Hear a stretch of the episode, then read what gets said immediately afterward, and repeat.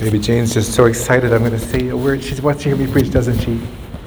Baby Jane, yay. Okay, so um, I'm just distracted. I almost feel like the first reading of Book of Samuel, like it was almost like written for middle schoolers. Just all little things there. Did you catch like what's the translation in Hebrew for Saul is there relieving himself? Like just that image, like where did they come up with it? But it's good. I mean, it's it's great. It's it's that image of of, of David heroism, like that, that nobility of like, I will not touch the Lord's anointed. I deserve justice. This guy has treated me so unfairly. Here's my band of soldiers with me, defending me from the king who for some reason thinks I'm out to kill him. And there he is, with his pants down, caught with his pants down, not ready, and David won't execute justice himself will not take revenge, will not defend himself. He says, The Lord is my defender. I will not harm the Lord's anointed. It is not my place. God will give me justice. It's a great story itself just for us to realize and ponder, like, wow, if only our sense of, of, of trusting God's providence, trusting God's justice were so great. And sometimes we did today, we're like, no, no, I want to execute justice now. I want revenge now. He hit me, I'm going to hit her back. My sister took my stuff, well, I'm going to break their stuff. And it's like, come on, people.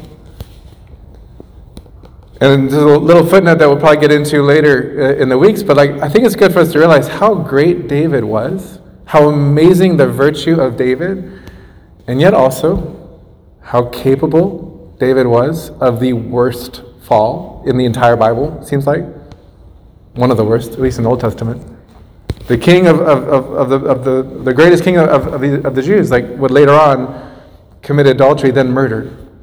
I guess this, it's kind of sobering for us to realize. As great as we see him here, and he is great, and he's a great a, a model for us, and was a model for all the Jewish people for, for decades as they would talk about David and the greatness of David. Yet he was also capable of the worst. And it keeps us a little sober towards ourselves we want to go and pat ourselves in the back for the way we treated that person who wasn't so nice to us. See, I didn't Facebook my mean things that I wanted to say about that person. Good job. Great. However, you are capable of that and worse. What's that phrase when you look at someone who did some terrible thing? But for the grace of God, there would go I. Well, there go I. Right? I would do wor- that and worse, except that God's grace sustains me.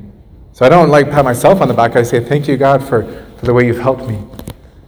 But I want to go a little deeper because I think, too, this idea of, of David being the Lord's anointed.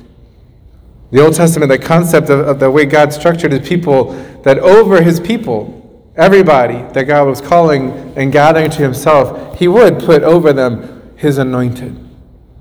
He would elevate that, that dignity of the king. We talked about this yesterday or the other day when, when, when Samuel anointed with oil, and it says the Spirit of God rushed upon him. Because that didn't go away with the Old Testament.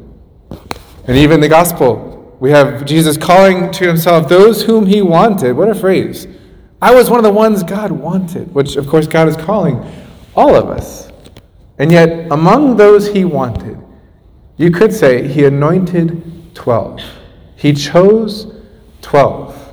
Later on, in, in, in our, our approach to, to doing what Jesus told us to do, holy orders would involve an anointing to continue the line of those whom he chose to continue to guide his people.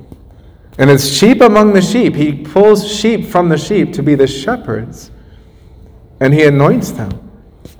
So we talk about holy orders. We pray for, especially for the successors of the apostles today, perhaps the, the priests, the bishops, the Holy Father, the Pope. They are the Lord's anointed. It's very humbling. And especially when not only it's nice when we see ourselves being David in his virtuous moments, but sometimes we look in the mirror and we're like, I was this David in his worst moment. And now I gotta go to confession again. But you're still God's anointed. At the same time, and therefore I want to say like when we in the news media and, and all the politics in the church, it still doesn't change the fact that that person is God's anointed.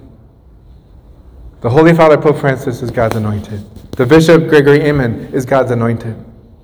The newspaper may not treat him that way, but we do. And we will not harm or criticize the person of the Lord's anointed. We might question some things, we might wonder about some things, we might ask about some things and get clarification, but careful because David would teach us you do not harm in word or deed, the Lord's anointed. Lastly, you and I were baptized. You and I were anointed by God. You were confirmed, perhaps. You were God's anointed. How do we treat each other?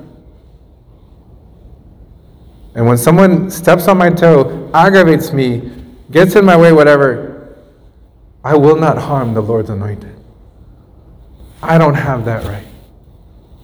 I will treat that person with respect and reverence. God will take care of justice and fairness. Leave that up to Him. But I'll learn from David and I will reverence and respect the Lord's anointed. Even if I don't see externally any difference between them and me, I will not harm the Lord's anointed with my criticism, my gossip, or much less any kind of physical harm. That is not my place. We just ask the Holy Spirit to really open our minds and our hearts to what has been done for us, who we are as God's anointed.